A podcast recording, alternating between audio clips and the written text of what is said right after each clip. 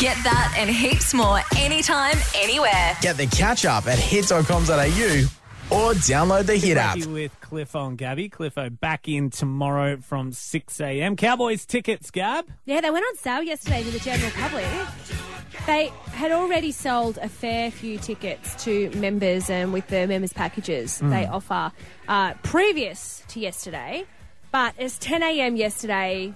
Everyone was online, Ticketmaster, at the shop fronts, trying to get themselves some tickets for the first game to see the Broncos. It goes without saying, it's a game versus the Broncos, which no matter where Always it is, big. it's going to be epic. Mm. First game at the new stadium. Huge. First game of the year. Massive. It doesn't get much bigger than this, so Nah. it's no surprise that people struggled to get tickets. Yeah. Did you get tickets?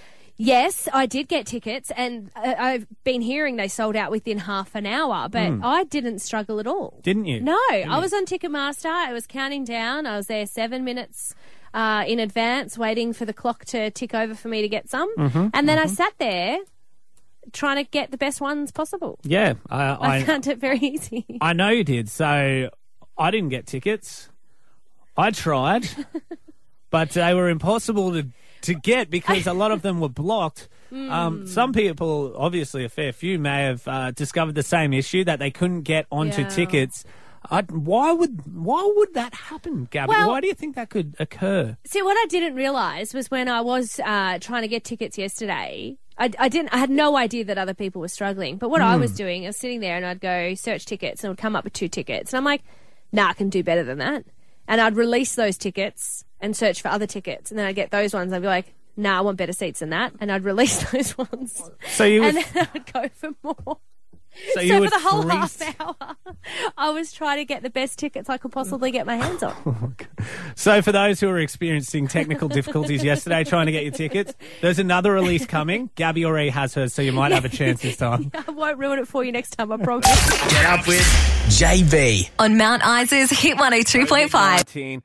19, or of course uh, coronavirus as people are knowing it for. But uh, I've noticed a bit of a thing. It's um that if you if you sing it to the tune of this song, it really works way too well.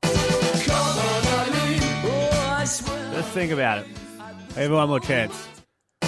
COVID 19. Yeah, it works way too well. Anyway, that's not my point. We're moving on from that because I'm taking it down to Melbourne and it sort of points out the two different types of people that there are when it comes to coronavirus. There's, there's people that are sort of over the top and carrying on like pork chops about it. And there's ones who absolutely don't really care. They go, "Pff, pff, no big deal. And I think for the Northwest, I think for the most part, we're a bit like, it's no big deal because uh, we haven't seen as many uh, infections and we haven't seen it spread as wild up through Queensland at all, uh, let alone uh, the West. So um, that's a positive, and that's probably why we can take it a bit lighter. But in the capital cities, there are a fair few cases, I suppose. And this is on a train in Melbourne, uh, and it's two seats basically that are facing each other and a woman has a bit of a bit of a cough and yeah Are you serious? Did you just cough at me? Yeah. I don't have a pandemic.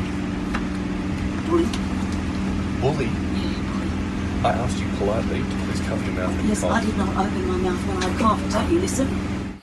so the woman coughed the bloke said could you please cover your mouth when you cough she then coughed at him and then he said are you serious and she said i don't have a pandemic i don't um I don't have a pandemic.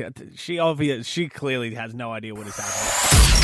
Get that and heaps more anytime, anywhere. Get the catch up at hit.com.au or download the Hit app.